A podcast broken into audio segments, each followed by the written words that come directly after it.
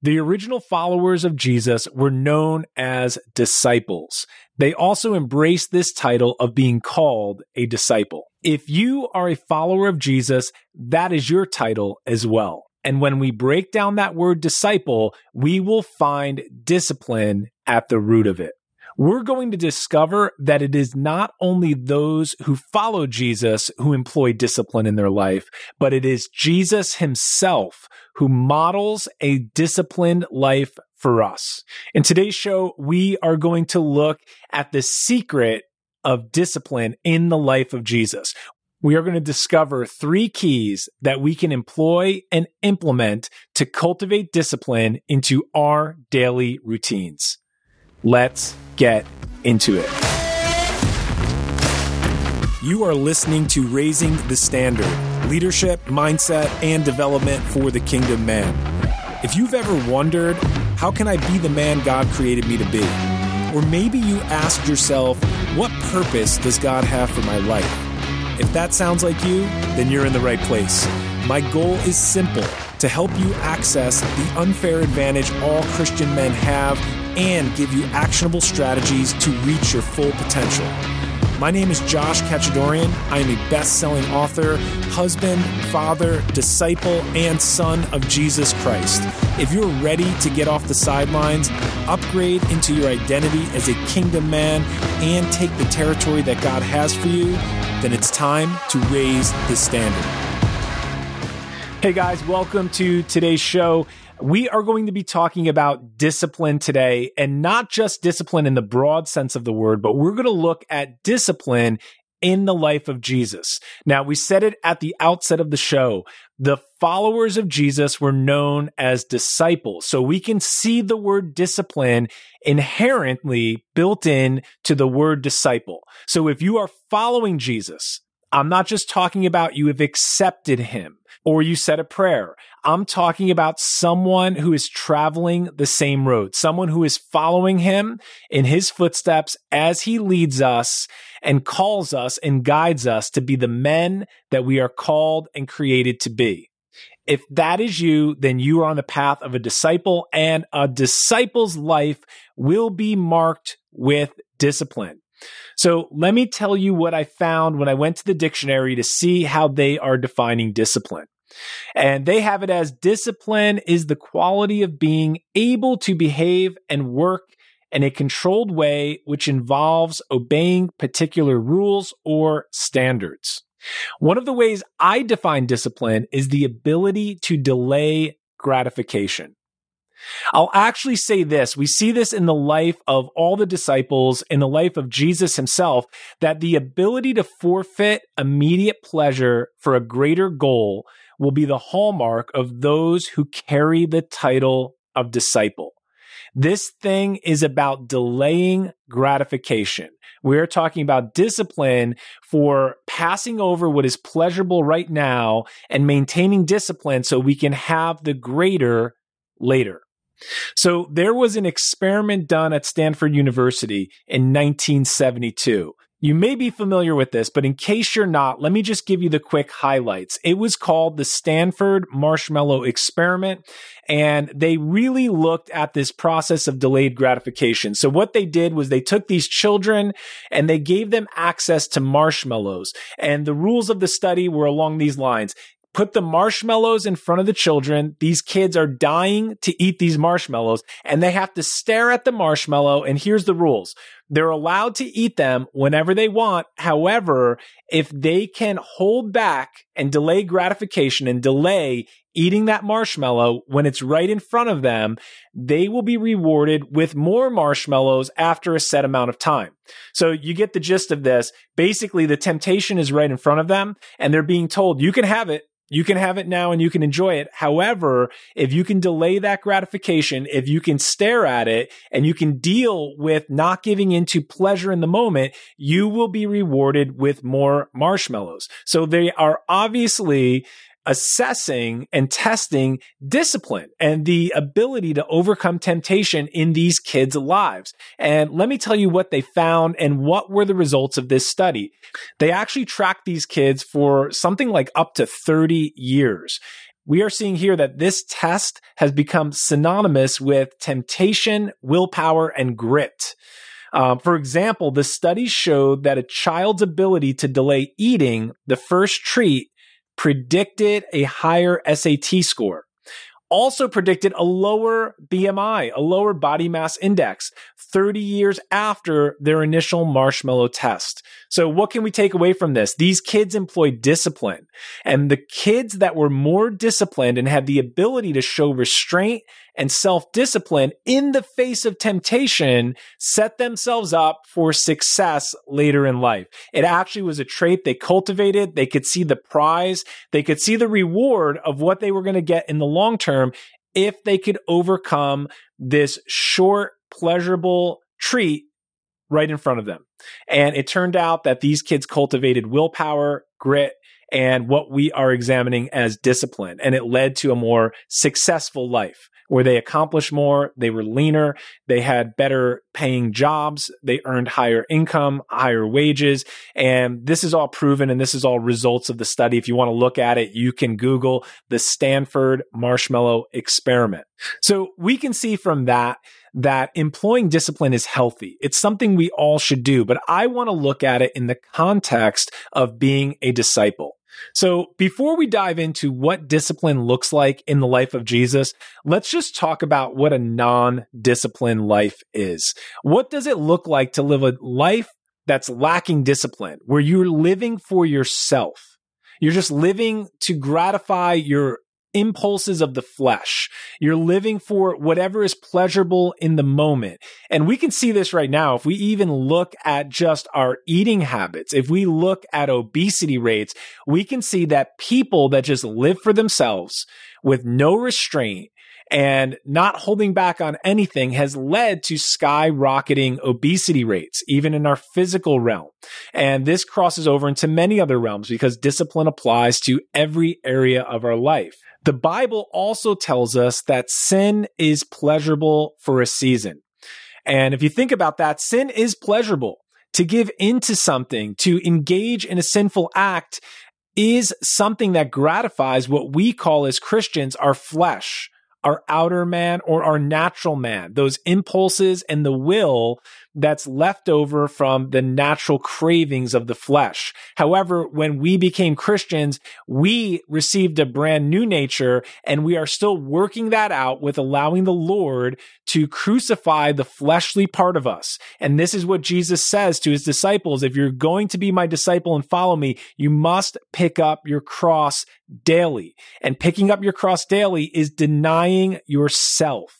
It's denying that self will that willpower within yourself that wants to do the pleasurable thing, that wants to take the easy road, that wants to cut a corner. And when we do that and we live that life of self sacrifice in many different areas, and as sons, we're led by the Lord. So he highlights what those areas are in our life specifically. And when we obey and we follow him, that is also known as picking up our cross. Let me just say one more thing about living for yourself and living a lifestyle by the impulses of your flesh and by just giving in and chasing fleeting pleasures. Whatever feels good in the moment, whatever tastes good in the moment, whatever you feel like doing, just do it. This is a message that's popular in the world right now. If it brings you happiness, go for it. There's no governing authority in the life of someone who just does whatever their will is to do in the moment. Just follow my passion. Follow what will bring me happiness. Follow wherever I want to go because I want it. I want it now. I want it my way and nothing's going to stop me. And that is the context for an undisciplined life. Let's look at what King Solomon says about laziness because he actually writes in the book of Proverbs a lot of scripture and a lot of instruction not to be lazy. And we have multiple scriptures and passages about the lazy man and the man who's slothful. And we know this is a major sin in the eyes of the Lord. And it's something Solomon warned against. And Solomon is someone we should listen to because King Solomon was known to be the richest man on earth.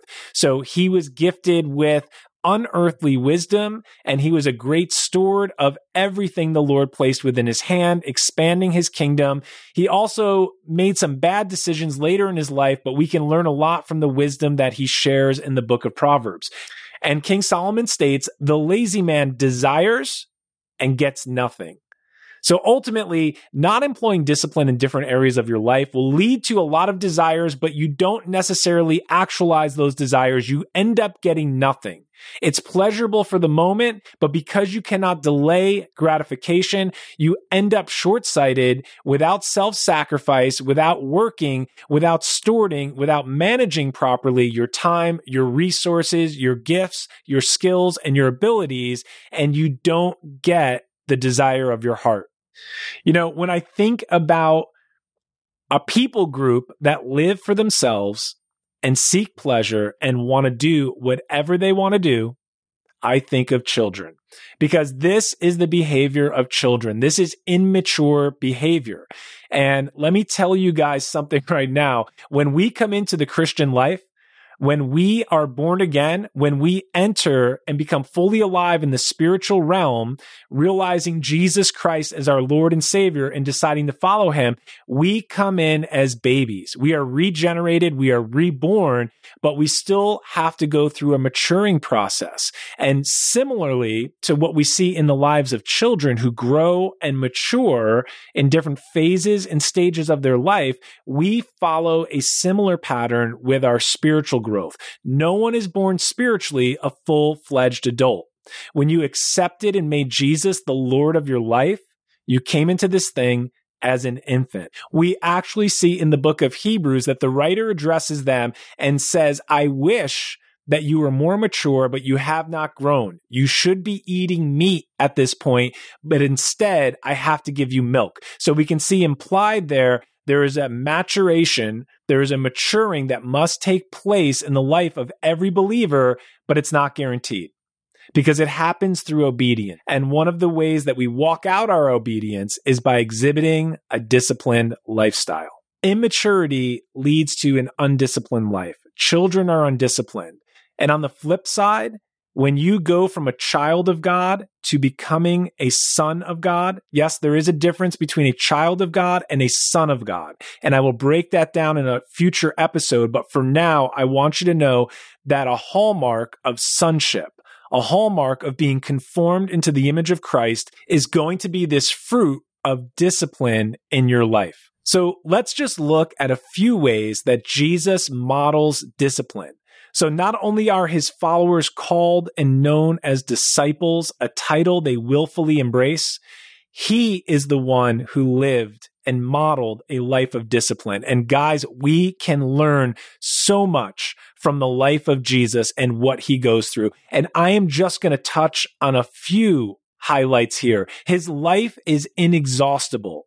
It's undiscoverable. We could spend hours and hours and still not fully express everything that we see in the life of Jesus. So this is an abbreviated list of a few things that jump out in the life of Christ of where and how he exhibits discipline that you and I can learn from. And stick with me here because I'm going to give you three keys that Jesus uses in his life and that we can apply in our life as well. Hey guys, if you are enjoying this podcast, I'm going to invite you, please follow the show, leave us a five star rating, and please write us a review. Actually, you can tell me in the review what you would like to see discussed or what you like or dislike about the episodes that we're producing.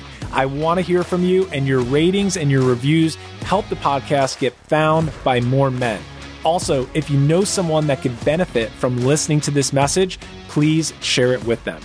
So let's review just a few bullet points of where and how we see discipline implemented in the life of Jesus. So the first thing we can recognize in the life of Jesus with his discipline is that he humbled himself. He embraces extreme humility by leaving heaven and coming to earth and walking the earth as a man. He is the son of God. He's also known as the son of man and he puts on a human flesh and blood body and becomes what the scripture calls a bondservant walking among us and ministering to the people.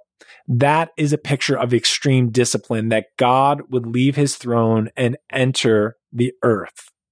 He also embraces the path of a son. We talked about sonship. Well, Jesus exhibits sonship by submitting himself to the will of his father.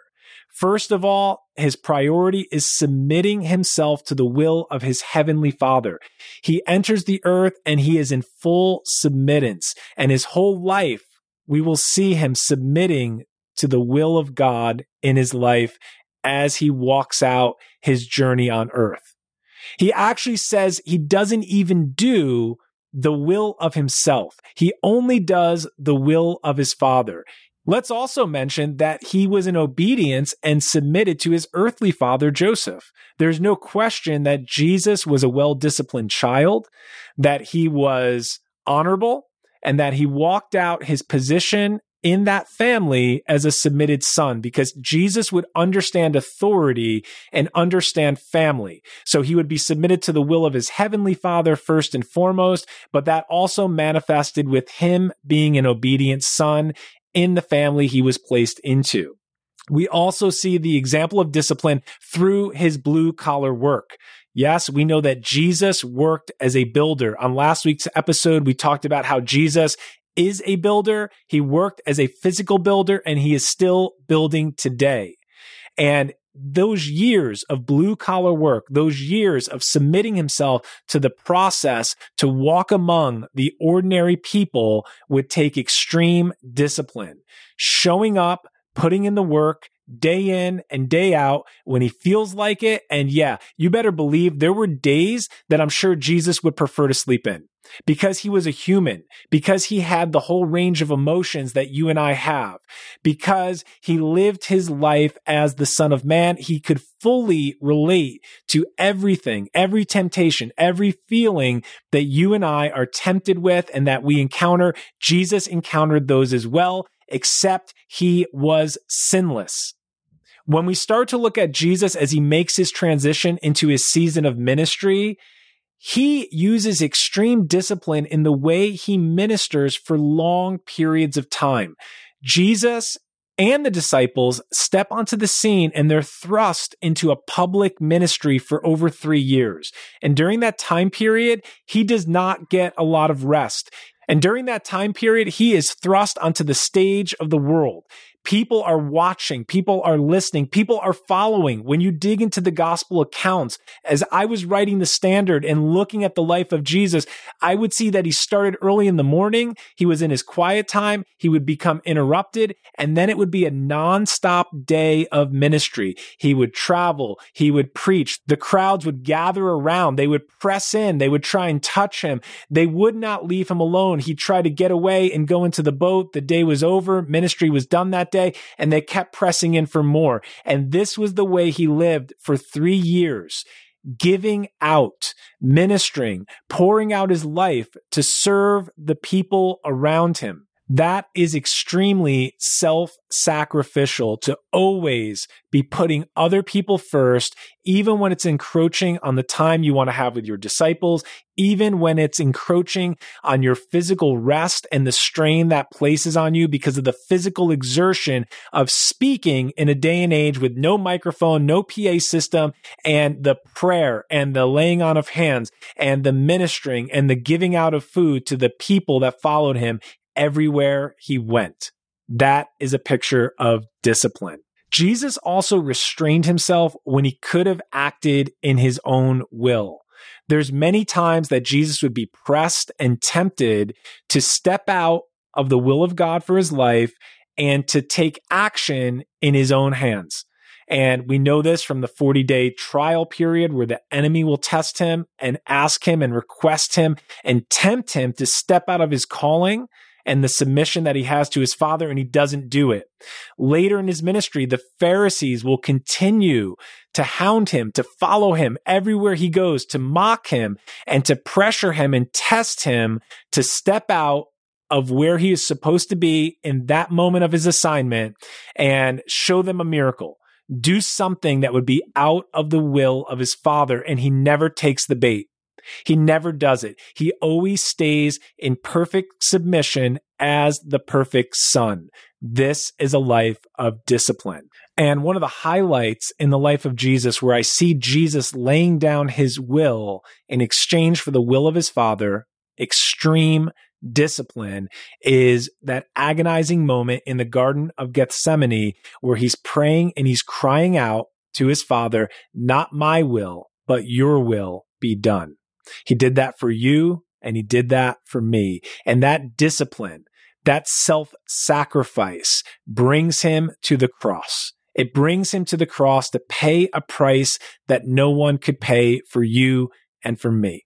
We talked about discipline in the life of Jesus. I want to give you three keys that I observe and that I found that fuel the discipline in the life of Jesus and that we can use and implement and apply in our lives as well. So, number one, Jesus had a clear vision.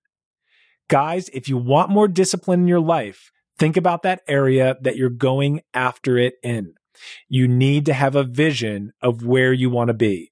Jesus has a very clear vision of going to the cross and actually what's beyond the cross because of the reward. The scripture says that Jesus went to the cross for the joy that was set before him. That is the vision, the picture of bringing many sons to glory, the picture of paying a ransom that no one else could pay, the picture of a family reunited and together through the blood of his cross and that resurrection power. That was the vision that fueled Jesus as he walks to the cross. Extreme submittance and discipline to follow the will of his father. What's your vision? If you need more discipline, you most likely need a bigger and clearer vision. Okay. Number two, Jesus made a decision to follow and submit to the will of his father.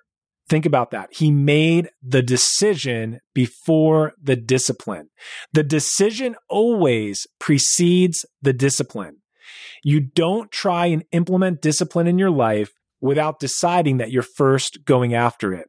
Guys, it comes down to commitment. If you are just employing discipline for discipline's sake, you will fail every time. If you don't have a bigger vision and if you actually haven't made the decision to be disciplined, the decision to go after that thing that is in your line of sight, you will give in to temptation. You will burn out and lose willpower.